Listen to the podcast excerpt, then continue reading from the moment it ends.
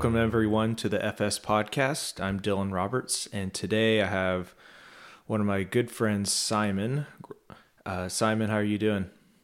Good. How are you, Dylan? I'm good. How do you pronounce your last name? I always say Grongberg, but I don't never know if that's the right way. And I've known you for like. That's definitely not. no, and in, in German you would say Groneberg, Crown Mountain. Yeah, there's no way I can do that. Well, um, where are you right now? Tell us a little bit about where you are and um, what's what's currently going around around you right now. Yeah, um, I'm sitting in my home office in Berlin. Um, the background is unfortunately not my real office. yeah, um, we are currently self-isolating slash quarantining ourselves in to make sure that we don't get kung flu. And yeah. Um, yeah, it's been been a long month for us, or month and a half by now. And Germany just decided to keep these distancing measures up until the end of August, which is just uh, in right now. So we will have quite some quite a lot of Lord of the Rings marathons ahead of us until this is over for sure. Yeah, I know. um, yeah, once you're done with Lord of the Rings marathon, I don't know what you go into Star Wars, I guess. The old ones, yes. Uh, the prequels, yes, because they're still better than the what we ones. have recently. I think yeah, I don't want to talk about the recent uh, Star Wars movies. It really ruins my mood. no, I agree. Yeah, it. Um, I don't know. It just too, it felt like too many people were putting their hands into the movie, and yeah. you can you could just tell. But yeah, so I know you started a a new podcast. Can you tell me a little yep. bit about that and how's that been going? Yeah, absolutely. So I started this project inspired by you and some some other friends, um, which which is called Staying at Home, and basically I talk with people that uh, I think it's interesting to have a conversation with about not only staying at home and how we manage that, but also how you know people that do jobs that are basically traveling constantly you know how their life is impacted or also how how pre-corona era uh, their mm-hmm. life has looked like. So it's the the whole intent is basically to have an hour long vacation from breaking news and all of that and just uh, talk majorly about positive things and um, give a little yeah motivation boost for everyone having to do so much home office lately. No that's great. What are some examples that you've had on your podcast?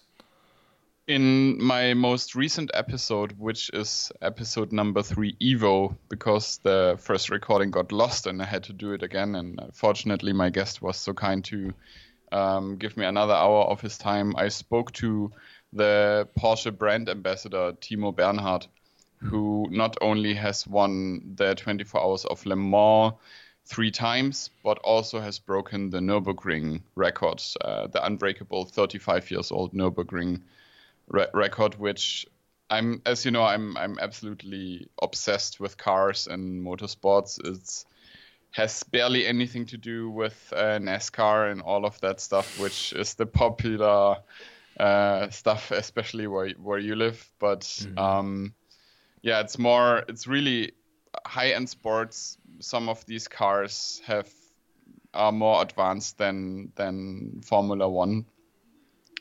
Um, just to give you an example, the the car that Timo was driving when he won Le Mans and the World Championships also broke the world record on the Nordschleife.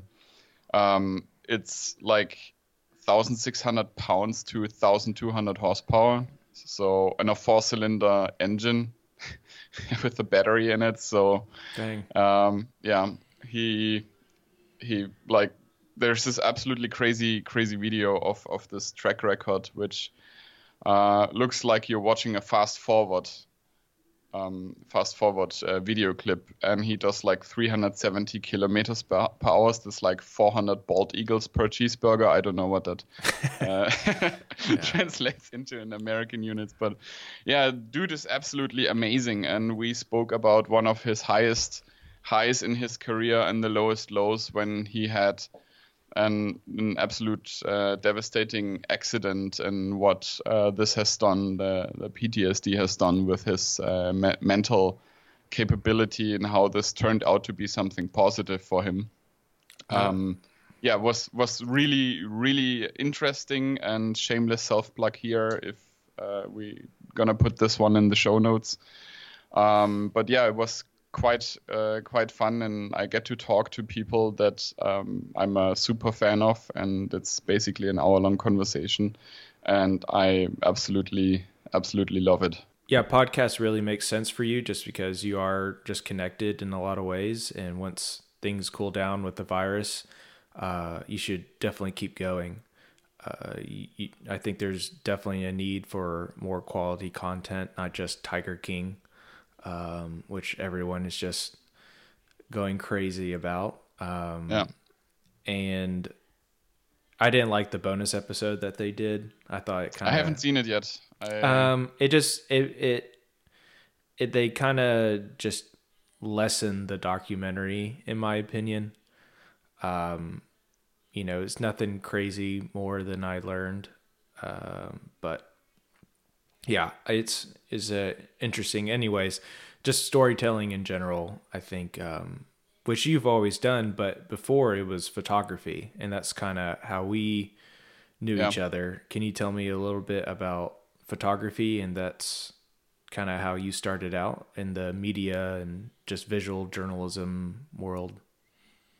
Well, before before I knew, knew um, before we were friends, basically, I wasn't really into the whole journalism. I've always dreamed of it, you know, looking at pictures and photographs of icons like Steve McCurry, for instance. You know, you yeah. always you always want to be that guy or your best version in in what he he did. And um, I started in 2010, yeah, 10 years ago uh, with photography and um, didn't really um, stop.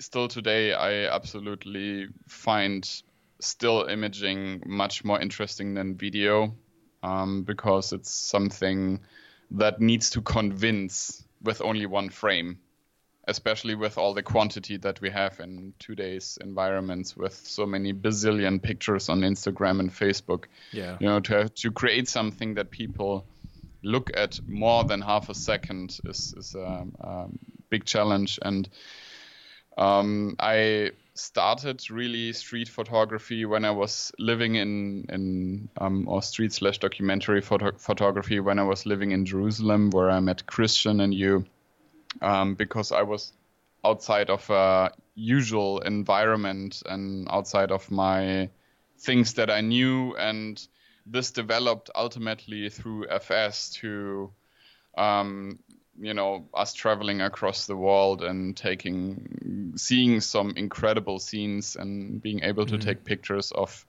uh, absolutely crazy locations and while we were doing that, I also started my my big passion project, which was uh, photography in motorsports in Europe. Which you know, as a child, I always you know, I, when I learned about the 24 hours of Le Mans, um, I dreamed seeing these pictures of these Porsches with these, you know, in the night doing pit stops and everything.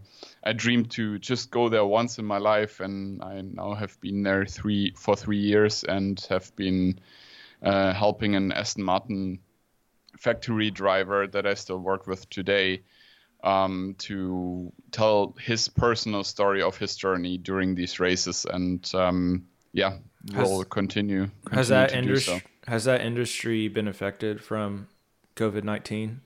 Oh, oh, absolutely. So not only that um, we can't go racing and we don't get this little sports like you know watching basketball on TV every weekend kind of thing as the audience, but these people.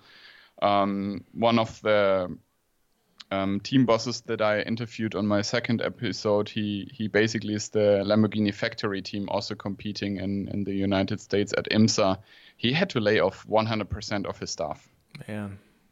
Yeah, and that's that's Austria, one of the countries that have not been as devastated as, let's say, neighboring Italy or, or right. other places. And he had to basically fire everyone with a guarantee that he could rehire his people once the the business is up and running. But like airplanes lose money when they don't fly, race cars lose money when they don't race. Yeah. Um, and you know like this whole sponsorship deals that are dependent on media exposure and everything um, the financial commitment to do like a let's say daytona race is per car 800000 us dollars mm-hmm. and you got to make that money back somehow especially when you when you're unable to win the race and when there's like 100 cars competing you go figure what your chances are you know so um, the the numbers game in, in motorsports and how they've been affected and these teams have been affected is is a very fantastic illustration of what's happening to the American economy, to the German economy, right. or any any other uh, economy really, because what we took as guaranteed, um, guaranteed work more or less, you know, you could always find something to do if you really tried. Right now, even when you have a full-time job, um, I, you know, my my nine to five is working in financial technologies it's um, even if whatever you do is great, but people are currently busy with surviving, and no one really wants to look to the future more than seven days from today because that's too much of a risk to look further than that at the moment.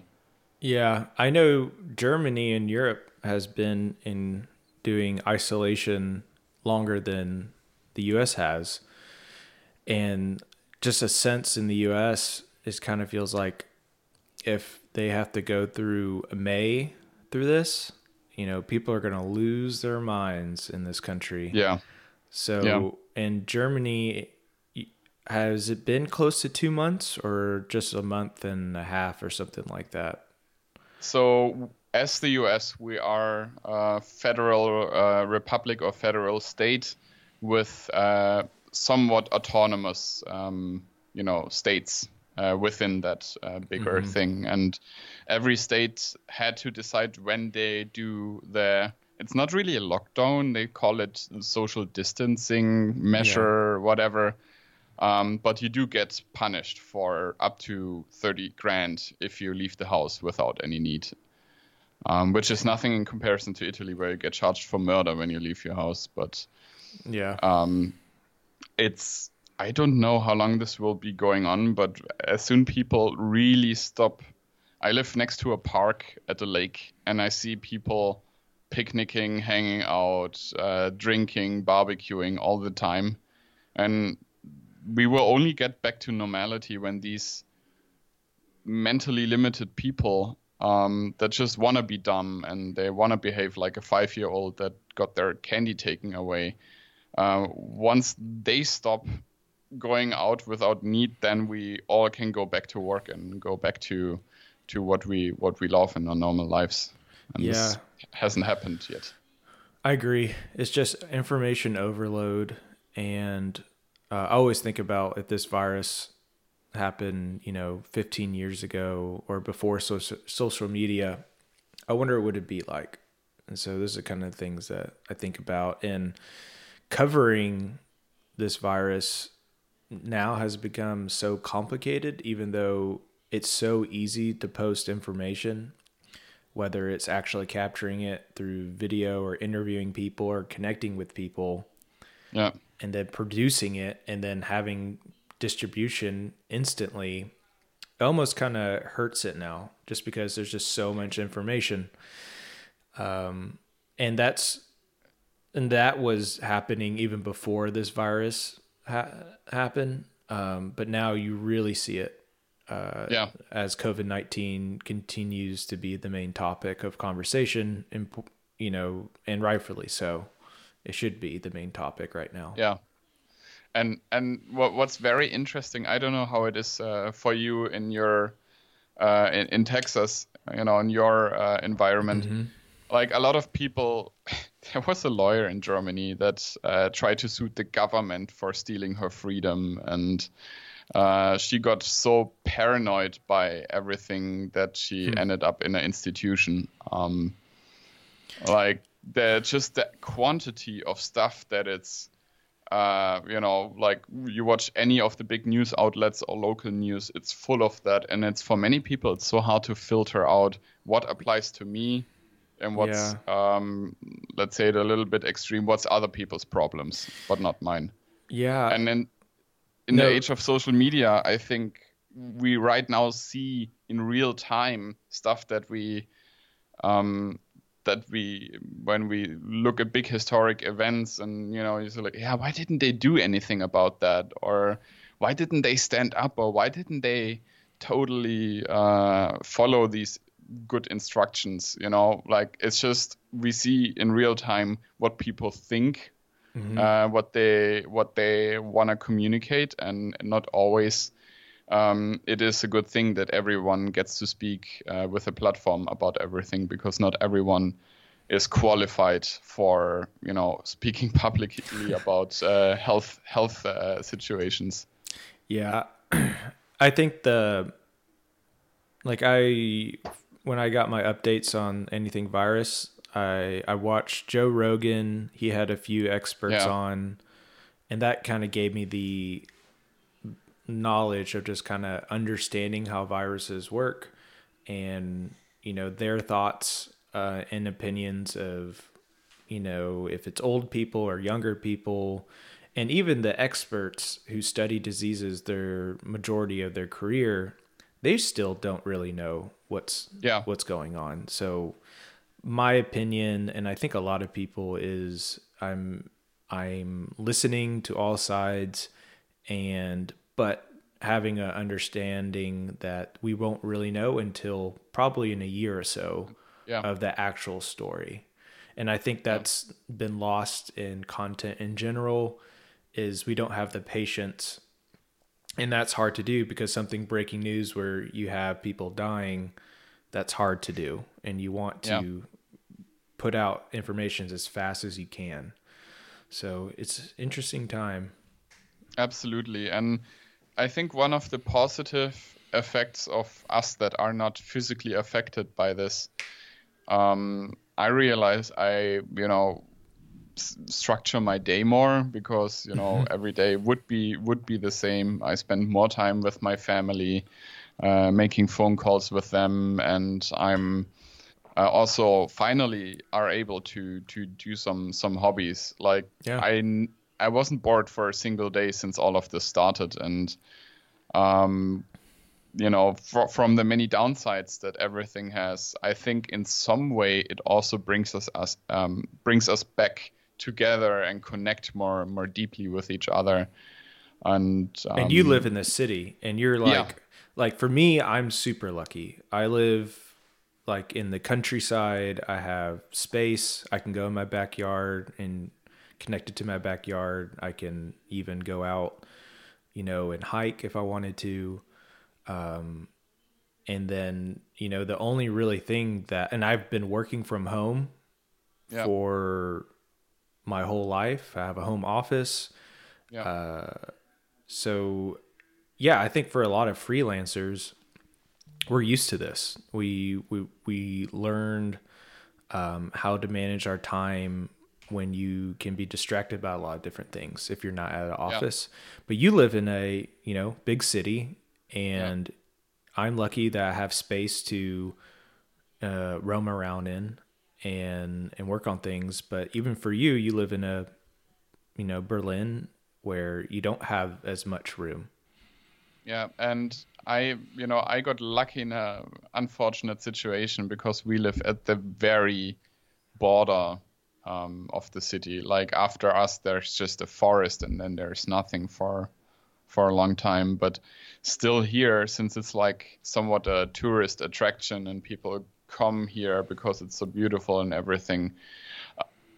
um, you know, it's we decided we are just not leaving the house until we exactly know what this virus is and what it does to people, or if, mm-hmm. until we know that um, you know, we developed somewhat immunity to it. Um, I think it's playing. Everyone needs to decide for themselves. Obviously, you know, right. It's, um, ultimately. But I think it's a little bit playing Russian roulette with um, with going out and um, you know following your daily routines, eating, you know, even getting uh, drive through at McDonald's or whatever, you know, stuff that was so normal just a few weeks ago. Right now we're saying, nope. Yeah. and I think for, for us that's the right decision, and we have a really um, good piece about it for sure. Even yeah. if we are in a big city, but we live outside, but we still don't leave because 5,000 people in the city alone are tested positive.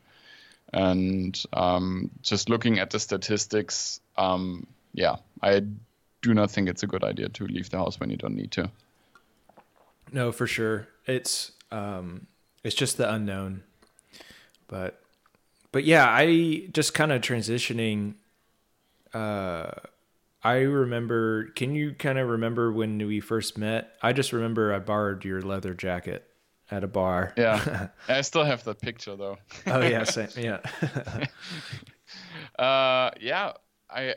It was really um, a, a, magical moment, uh, if you want to name it that, because you know, as as I told as I told you earlier, I always want to do something meaningful with uh, my mm-hmm. art or my hobby or how, however we we're gonna call this.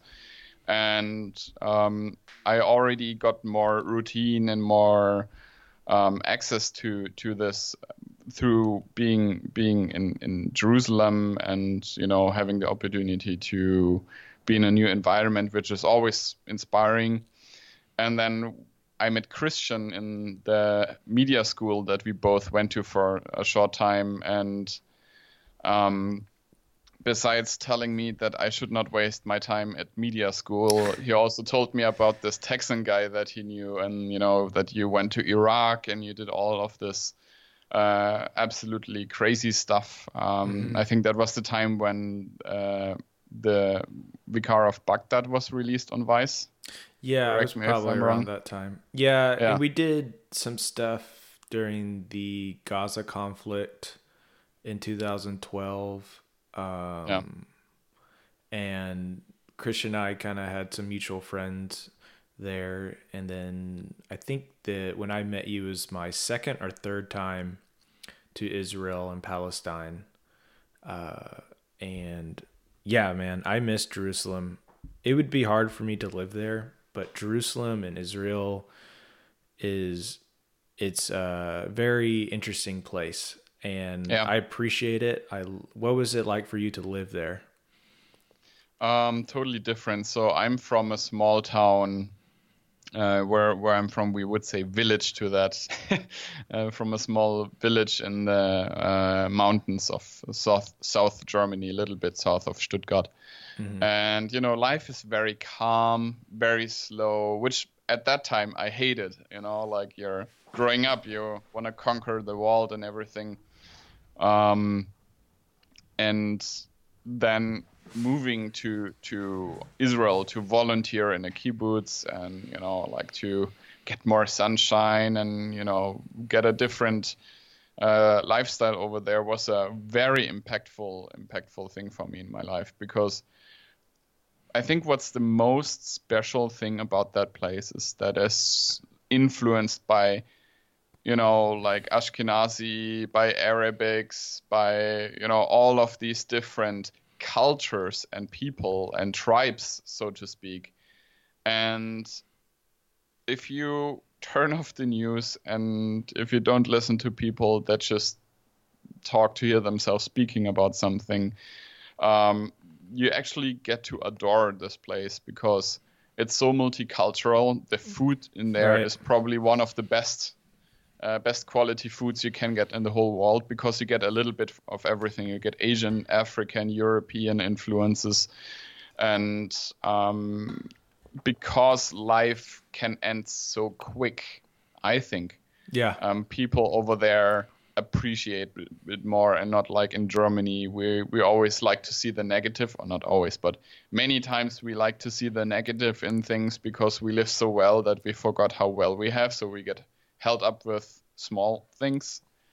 Um, obviously, doesn't apply to everyone, but just like uh, to make an example, I found for myself a much more um, yeah lively environment and um, a bigger blend of cultures and um, the where are you from is not asked out of fear or out of oh I don't know who you are I only know people with my same skin color where I'm from. Uh, it's more about uh, yeah celebrating basically the the right. diverse um, diverse elements of that.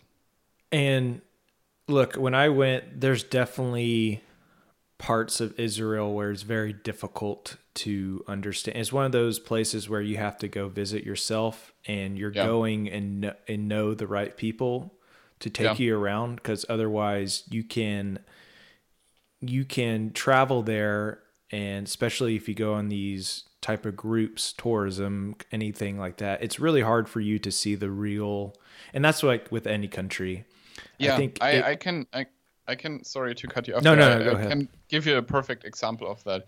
My wife and I went to our honeymoon to Egypt because we are history geeks, and you know, um, I think um, all of the Egyptian temples and stuff that they built is super interesting.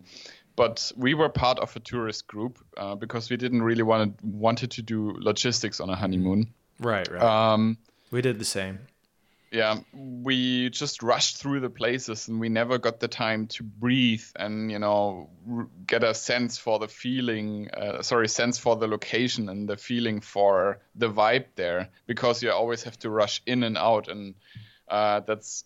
I, I bet the same when you go to Israel with a big tourist group and you don't have time for yourself to explore or you don't know anyone local that can right. take you to a cool burger place or whatever you know you, you might uh, like but um, it yeah. takes time. You got to be there for a while to really see it and uh, understand it. That is true. If you are, if like, if my parents went, like I would be able to link them up with good people and they don't yeah. have to do so. But Israel, uh, there is a lot of good groups that could do it. If they're just staying for a week, I totally get it. But you're not yeah. going to understand the real of the country, of the Palestinian side, and so uh, so is one of the most multicultural places. Like even on Jaffa Street in Jerusalem, I was sitting with yeah.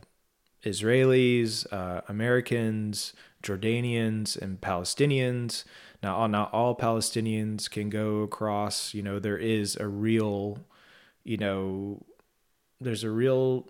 I don't want to say division, uh, because there is a lot of meaning between that but it is a very complicated country where it's, it's difficult to explain. And yeah. we've both covered, you know, the between the Palestinians and the Israelis. Um, and it's one of those places, yes, a photograph and video can help explain it, but it's almost better to okay here's here's some stories but maybe when you have some time it's actually possible to go to those countries and actually see it for yourself israel is very different in that way where yeah. it's tel aviv and jerusalem are very very safe and you can go there and really educate yourself on you know you're not going to be able to go to gaza gaza is a whole different type of place yeah, but you also don't go to Detroit at night when you don't have to. exactly. Yeah, yeah. so, so certain things you probably want to avoid, mm-hmm. uh, even in your uh, own home country. Like there are certain areas where you right. just yeah, don't want to go. And I feel for some for the Palestinian youth. You know, like especially you know the low income families who just have to get permission for everything uh, and they grow up with a wall in front of them, even though the wall has decreased a lot of um, security issues. And so I don't think a lot of people understand that, but there's also some side effects of uh, just a wall being in front of you. And yeah. so, do you remember covering protest um, of the youth, uh, Palestinian youth, and the IDF? Yeah, yeah. Uh, we were there with one of our good friends, uh, uh, one of the locals, and what is interesting to see is that a lot of these riots, at least to my perspective, seem very orchestrated, very routined, in a way like some some nice uh, Friday afternoon activity of some sort, and um, I don't believe that anything what what happens like that um, really helps the people there. You know, like if you want to be a state, you got to deal with borders. Easy as that. but um, yeah, I think everyone that is affected by any any sort of conflict, like also on the on the Israeli side, you know, there's this uh, constant threat of people that are like you, but they all have been told a certain narrative, and you know, people are willing to commit violent crimes against you, and you always gotta think about that when you walk you know across the city when you do your military service in your uniform. And um, I mean we we are currently being a little bit skeptical going outside. And that's just you know like a, a virus. Um, but you know I think both sides are equally affected on this and ultimately people need to need to stop um, following the politics and just try to connect on a on a human level to resolve all all of that. Yeah, I think there's no no other way around it because there people are very much alike, no matter where you're from.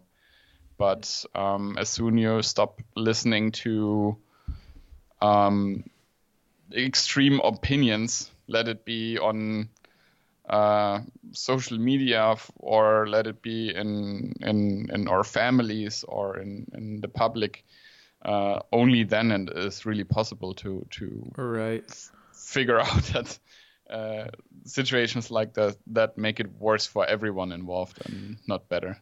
Yeah, I I remember covering riots, especially in Hebron, which is an area uh, in Palestine, the West Bank, and they have yeah. some crazy riots, and it's a very complex area because there are settlements and but you know the israelis are not settlements. You know these people have been here for a long time. Yeah. But just to explain you know yeah there's a palestinian kind of city and there are people uh, jewish people living pretty much in the mix of it. And there's always yeah. tensions there um not all the time but if something political or something happened, then that place can just erupt to some of the biggest riots I've ever seen. Yeah, I mean, like insane amount. Need to laugh, laugh a little bit because thinking about it, it really feels more like football sports hooligans going after each other. You've mm-hmm. covered actual wars. You know, you yeah, have been yeah. at the front lines in the trenches. Um, and I've gone on both sides. Like I yeah. was with, I went I on one riot I would go right behind the IDF, and then yeah. I would go back to the Palestinian youth and yeah. go back and forth, back and forth, and um, you know I learned like I, at that time I was very young, and so I was it was very exciting, and you would hear tear gas or not hear you would hit get hit by tear gas and r- yeah. rubber bullets. Christian got hit with a rubber bullet on the side.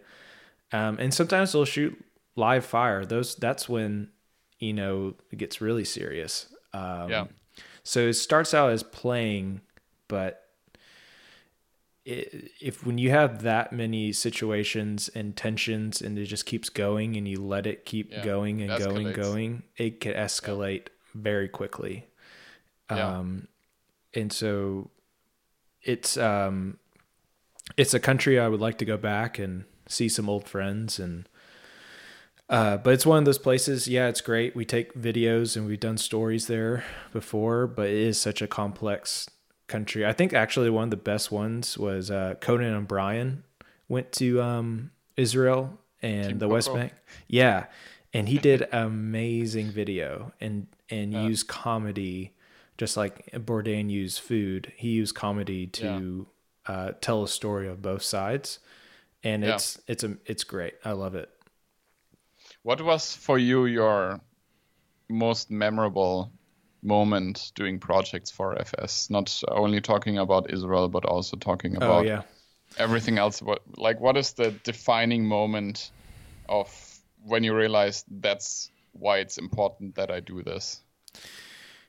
Yeah, I, I think uh, when I was younger, I, obviously being published with Vice was was a big milestone.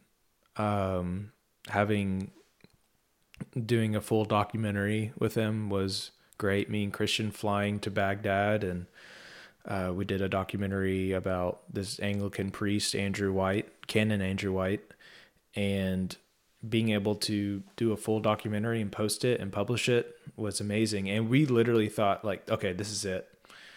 Everything's just going to happen and happen. And, uh, and you, and though, and so, but in the end, you still have to work hard for it. Yeah.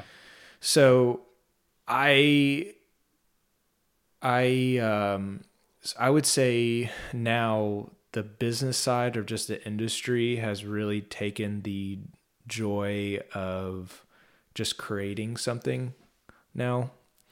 Yeah. Um, and it, war journalism and conflict journalism is not something. It has to be your passion, but it's not worth the risk of just going there just to take a selfie or something like that. You know what I mean? Yeah. Yeah. So it's the real world. It's not Instagram. yeah, exactly. Um, There's much much worse that could happen uh, to you than a sarcastic comment. Mm-hmm. And you know, it's it's a difficult, it's a tough industry. You got to keep going. You got to work hard. Yeah. And uh, I made mistakes. I learned a lot. Um, and I think the the some of the most exciting times for me has definitely been Iraq. Um, it's that country I've probably gone to more than any other country over the 40 countries I've been to. And I kept going, you know, even in college, I was going there. And it's a place that, you know, I, I continued to go to, um, yeah. and have a lot of friends there and it's uh, such a complex country too to to understand. So, and I I was able to bring you uh, in 2016. Yeah. Yeah. Flying flying a drone in Iraq. We didn't even get to fly it. yeah. I remember us uh, trying to buy a drone like last minute before the flight, and we finally got it, and it was already already uh, a month's work, and then um, it basically basically got taken by the Iraqi TSA. Yeah, it was it was in Erbil. It was like the they had um you couldn't find it anywhere on the website about bringing in drones, yeah. but yeah. yeah, they probably still have it and use it for yeah. who knows what, probably just for fun. So yeah, and it was definitely um, to see the scale of what was going on and mm-hmm. to to see the real life impact. I remember when we were at this outpost behind the Kurdish lines and we um, went with the Iraqi military mm. and they barely wore any uniforms. It's basically just uh, camouflage stuff from H and M or something like that. Yeah, I there were Iraqi mil- this area was outside of Kurdish areas. Yeah. It was uh, technically on Iraqi government area and it was kind of it was probably an hour from Mosul. You know, it yeah. was definitely like I think we could even see it in the horizon. At yeah, you could. Mosul's such a of it. Yeah. Mosul's such a big city, um, and yeah, there were Iraqi military there, but there was also a lot of uh, Shia militias, PMF mm. type people there. Um, and yeah, you would see, you know, truckloads of IDPs, displaced, displaced people from coming from Mosul to that area. Yeah, you remember that? And it wouldn't stop. Oh yeah, it constantly was a stream of people like, um, we went to this. I think it was a school or something. It was like and a daycare some, school kind of thing. Yeah, yeah, yeah. And we went in there, and there were already thousands, thousands of people there. A lot of young children not having anything, no toys, no proper clothes. You know, only what they basically had on themselves. The mother, mothers trying to to care for them. Um, there were barely any, if not none, uh, men there. Um, yeah, I, I don't think there were. I think they separated. They yeah. separated the men, I believe, and uh, they were in another location. Yeah, and um, because it was people were just coming there truckloads, so they still had to, you know, maintain some order, some order, but also security yeah. check people. Uh, yeah. which I don't even know how they did because most people don't have any ID there leaving, and they have like a cell phone. Um, yeah. So yeah, it was. It's a pretty. It was pretty chaotic time, and at that time it was like August, I want to say, and it was yeah. blistering 110 to 120 degree heat. Yeah. Uh, and filming at those refuge or IDP camps. Uh, yeah. oh, I don't even know how they did that.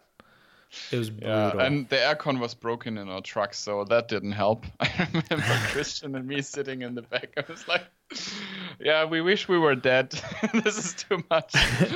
I was somewhat used to it because I, I I am from Texas, but even then, you know, it's it just burns down on you, yeah. and your equipment gets hot, and yeah, or like I was flying that drone over that camp, and suddenly the the iPad died, and I mm-hmm. couldn't see the drone anymore, and I basically had to fly it blind, just guessing where I was going, and somewhat the drone returned, which I have no idea how that worked, but somehow it did.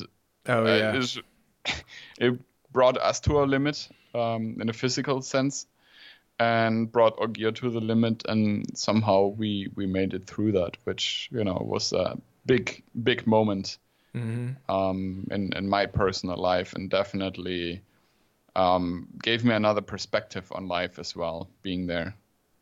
Yeah i've been working on because i was shooting mostly virtual reality 360 video. Yeah. And so i'm finally getting close to because i filmed for almost like a year and a half just in 360. So eventually I'm going to release it. I think probably in the summer is probably when I'll do that. And uh, probably not do film festivals. Like I've done the film festival route. Yeah. I've published with other news companies. So I think I'm just going to release it release it myself. And that's kind of where I I think the journalism industry you're going to see a lot more independent people publishing their own content instead of yeah. publishing through traditional news. Yeah. That's kind of where I see it. I don't know. What do you think? I I think we're definitely moving to personal uh, personal brands versus corporate brands that um, we we get our our content from um, because you know f- fill in big newspaper name here um, if you know it's a certain journalist that you don't find as let's say trustworthy or mm-hmm. if it's even interesting at the bare minimum uh, then you're just not gonna read that big newspaper as much anymore and you're more tending to listen to individuals that i don't know let it be um, youtubers uh, let it be um, people with their own blogs, and I think YouTube and blogging has has grown up by now.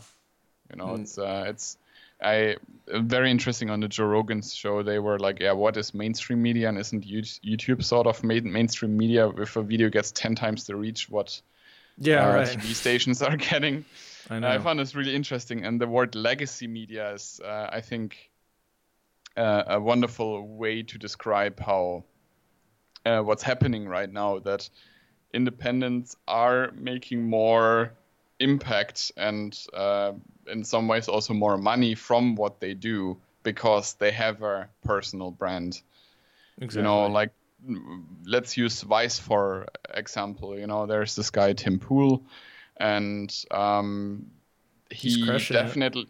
yeah he he's crushing it in what he does, and independent from how you think of, of what he makes, but um, he certainly can live from that. Hey, I'm gonna pause you real quick. My dog yeah. wants to get out. Hold on. Yeah, I see that. this it's a sponsor break. Hold on, guys. I'm gonna let yeah. my dog out of my office.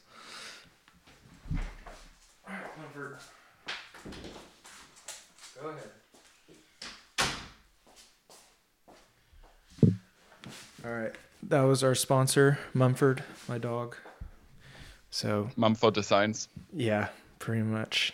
Um, yeah, that's why I think I, I agree completely when it comes to, and right now most of the independent content are bloggers or Joe Rogan, but you're going to see more people like Tim Pool who are journalist uh, background start doing more, start doing more like him. Yeah, and I also like in my uh, hobby world there is uh, a company out of LA, Donut Media, which you know, like when people like me, we used to watch Top Gear, we used to watch, oh yeah, uh, you know, these these kinds of BBC whatever, and right now we are at the point where just a bunch of people can say, hey, let's do a YouTube channel and they get millions of sub- subscribers already in such a short time. And now they're one of the main news sources for en- enthusiasts um, about that. And you know, for many people, all of these beauty bloggers, they don't buy Vogue anymore or any of that stuff. They just follow uh, people that tell their own stories. Or when you look at um, gaming, you don't really read gaming magazines anymore. You watch PewDiePie and you're up to date with yeah with uh, what's funny or not. Um, and or what's what's currently a trend in the thing or there's it's just so much more diverse that's basically what i'm yeah. what i'm trying to say sure, everyone finds their niche i'm sure people like joe rogan who've been doing i bet they've been offered so much money to do a network you know yeah to move their show but that's yeah. just and I'm sure he was hit up for that for a long time ago. And mm-hmm. his podcast is probably worth way more. He gets to do what he wants to do. Yeah. He can say whatever he wants. Yeah. Um, and he owns the rights to it. And he played yeah. the long game, not the short, not the short game. Exactly. And you need not only the commitment to do whatever you do in the long game, like you know, podcasting is one of these things that are exciting for three or four episodes, and then you really realize it's it's work. Yeah, it's no, something it that you need to keep doing on a regular basis, and um, it's definitely for creatives keep the control over your content. If now, you can afford yeah. it, stay independent, or if you have some sort of employment, still have an independent project as a second um, maybe not exit strategy, but as a second um, path to what makes you happy, that you can operate by your own rules and you know do what you're passionate about. Because I went through the same stuff as you said. Like the business side took the fun out of the job for me, mm-hmm. and right now I'm my livelihood is purely business, nothing creative. But then my creativity after years of not having the urge to do anything creative anymore because I felt so burned out from it. Um, you know, you grow more and you you can become better because you care and you volunteer to do it, versus um, basically having to to show up nine to five in an office in an agency or an broadcasting network and just have to follow instructions which for some people works but i think for a lot of creative creatives it doesn't no, I would like even five years ago or even two years ago, I would tell people, yeah, how, what's, you know, getting published, you know, writing a short, you know, pitch to an editor and everything. Yeah. Now I tell people, yeah, continue to pitch, get published. That's one thing you have to have on your portfolio and you want yeah. to try to, you know, make money and so but that doesn't stop you for creating your own content now, and that's the long game. I, because I think it's just going to get harder and harder to do this kind yeah. of stuff. Who knows? What if YouTube starts charging people? You know? Yeah. Um, what if the internet, you know, just becomes commoditized and doing this kind of stuff becomes kind of broadcast, you know, regulated where you can't say everything. So now yeah. your chance. I mean, we're already somewhat there, but I think right now there's enough dynamic to push back on that. Mm-hmm. Like you, you, can't you can adjust to pay your bills from from uh, thoughts and prayers. Like you need to make money out of it, but I, I think um, that's why I said, you know, YouTube has grown up is because they figured out a way to monetize that. The right. creators not only by YouTube ad money, but also having this episode is sponsored by mm-hmm. fill in sponsor name here. Um, to really for them to be able to keep doing what they're doing and you know not having only uh, yeah to rely on one one way to to make money like you do when you take a corporate job which i'm not trying to say it's bad i work at a big corporation myself but mm-hmm. um, you can't be romantic about uh, business life and um, you are romantic about what you do creative right no 100% um, i'm i'm kind of working on a a uh, short documentary you know, uh, project because um, the Nepal earthquake anniversary when it hit is coming up end of April. Really? Yeah, it'll be five years. April 25th, I believe, is when the earthquake hit. And uh, and I still have so much footage that I never used, and I think that's what uh, I'm kind of working on because I I still want to do YouTube videos that are more, you know, documentary film style, not really how to yeah, videos, but more because documentary stuff is timeless. You know, what happened in the past will still be relevant in the right. in the future versus how to like if someone told you know is specialized on how to stuff you yeah it's that... a different it's a faster faster business model or faster content strategy you know you're basically reacting on what's out there right now, but history mm-hmm. is uh, as relevant in 10 years how as relevant as it is today. But in 10 years, you have the chance to look at it back with some distance to it. Exactly. That's why if I am going to make short videos or anything like that, it would be like podcast, video podcast. Because, uh, yeah, the short game is doing these how to do five camera hacks and, yeah. you know, to and the other one is let's tech reviews is big, but tech is going to change in a year. Yeah. And so I I really want to make videos that are timeless, like you say. And yeah. And uh, if I do eight videos in a year, that's great. That's that's plenty if each one that I really care about and put time yeah. into it. Um, but yeah, Nepal was kind of a the Nepal earthquake was uh, something we both covered I was there pretty much right after it hit. Um, and you were there right after I left covering a lot of the aftermath of it. Yeah. Um, I still, it's still today one of the, probably the biggest things just timeline wise for me. Uh, it was such a crazy, chaotic time. Natural disasters, one of the first natural disaster projects that uh, are not projects, but and the scale was insane. Right. Like it felt like the whole world it, was watching, and yeah, yeah. It it brought the whole country back to the Stone Age, basically. Mm-hmm. And uh, to to think about, you know, how I arrived, I think two weeks after it happened. You you went by, you basically went there almost while it was happening. Like it wasn't yes. much time from uh, the f- first earthquake, uh, big shake to you landing there. Right. Um, correct. So what I saw probably is way less dramatic of what you did. Uh, because when you were there, the situation still was developing faster than two weeks later, where things already have a little bit came back to some kind of order.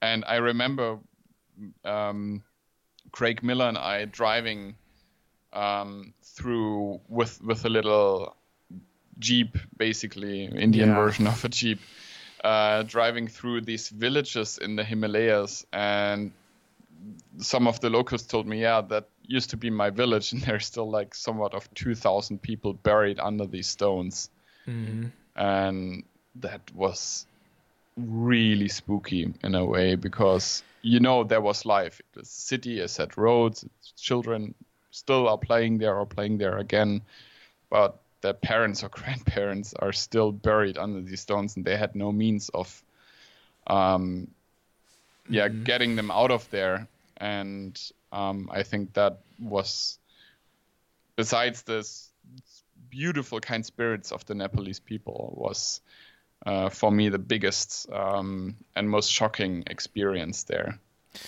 Yeah, it was on our flight heading to Kathmandu. It was majority of the passengers were all first responders, aid organizations from France or Canada. I mean, everyone was coming. Yeah, and, it's NGO Woodstock. Oh my gosh, it was madness. and uh yeah, Christian and I talked about it in one of the podcasts. I actually checked in the bag and I can't believe I did that because so many people were not getting their bags and you would just see in the terminal just bags piling up and I didn't yep. even have to check in the bag. I just checked in a bag that had my clothes. It was none of my gear, but uh, I got so lucky that my bag came up and I was so worried I wasn't going to have it. Um, so that's a good thing to know when a natural disaster hits hard and you're going, try to not pack a bag or check in a bag. Uh, at least get your get your expensive stuff in your carry on. Yeah. Everything. That's basically what I still until do until today. Like I get the things that I need, I get in the carry on, and the stuff that I mm-hmm. have not as much of a problem with losing goes into the checked checked bag. Exactly. No, it was it was a country when that was happening. It was information was really hard to figure out. I think most people thought uh, there was destruction in Kathmandu, mainly in the old part of the city, but most of the real bad destruction were out in the villages. Really yeah. hard places to get to. In some places where you have to use helicopters or all terrain vehicles, and then you have to wait for certain roads to clear because of landslides. Mm. Um, but yeah, just taking these photos and taking these videos of these people's lives were completely normal. And then Mother Nature just boom, you know, yeah. and earthquake was, I don't know how long the earthquake was. I think it was in the minutes. Um, then all of a sudden their life has changed forever. And I remember the in back in Kathmandu they were doing cremation and I just remember them burning hundreds and hundreds of bodies all throughout the day and into the night. You know, it was, yeah. you know, having what seemed like 60 fires at one time burning yeah. nonstop. Uh, and it was, unless you didn't have the right local people, you were just going to be stuck in Kathmandu. And yeah. there's, you would see tons. No way out yeah, you you're not going to do anything. And fuel was hard to get to. You there weren't that many vehicles, so we were lucky enough to partner with someone like Craig.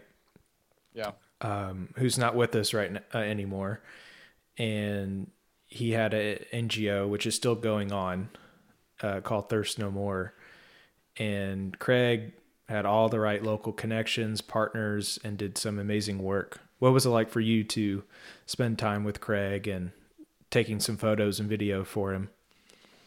Um, absolutely amazing. He was definitely a dream to work with. You know, like everyone, especially when you do work that makes you sleep deprived and hungry for the most of the time. Yeah. uh, everyone gets grouchy uh, for a little bit at some time, but besides uh, besides that, it was you know this dude knew what's up. He could uh, make very effective on a small scale uh, help the locals to help themselves, and um, that's super rare in what I've seen of NGOs around the world. No matter if it was Iraq, the Balkan crisis, uh, Nepal, or Tanzania, or everything like that a lot of NGOs they come, they do their little circus, and then they uh, go away and you know applaud themselves how awesome they are. But Craig always did connect with local people that already have taken responsibility, and he just enabled them to help their own people on a sustainable long-term way. And um, yes, we were there also to document what they were doing, which is super important because people that give their money, they need to know that it's arriving in the right spots. And a lot of NGOs uh, are flying places like, you know, to have a little Woodstock thing going on. Oh, yeah, we're going together to that yeah. place and we're doing our thing. And there was one NGO that um, instead of bringing food or medical or hygiene, or basic survival kits, they just were buying Bibles. It's like, yeah, they need Jesus more than food. And it was um, mainly because they weren't, they didn't know how to get the supplies. It wasn't because yeah, they purposely yeah. did it. It was yeah, because, but, oh, we don't have the resources to get supplies right now. They probably eventually did, but at that time they had to go do something. Yeah. yeah, which still is. Um, don't get me wrong. Uh, it's still a waste of money because maybe you can't get 50 tons of rice, but you sure can, for the same money, get a few box of protein power bars from one of the uh, camping backpacker shops that were still operating. And like, if you really tried or if you wanted, yeah. you don't need to go to camps that are run by other organizations exactly. and take credit for it. Yeah, there was. That's the biggest thing is even in Iraq, you know, they would take photos at these IDP camps. They're gigantic camps. You know, yeah. some of them have probably close to 40 to 50,000 people. And they're posting photos saying, yeah, we're helping people from Mosul fleeing. I was like, okay, these people have fled Mosul like two years ago. Yeah. uh, yes, you're technically right, but you're also wrong. And this is a UN camp and yeah. yeah, you really do see during natural disasters in Nepal, you you really do see if you're if you're not prepared, you're you're not going to do anything. And so yeah. and you're just better, vulnerable. Better stay home and give the money to someone that knows what they're doing. Yeah, exactly. And um you know, I was able to go back to to do a VR film of like one year one year later after the earthquake, and it was still in the rebuilding phases, especially in the uh, remote villages, and a lot of the schools yep. were completely destroyed still, and makeshift schools, um, you know, under a tent kind of thing. Very little surprise. But now it's being five years coming up. That's just crazy. It doesn't feel that long.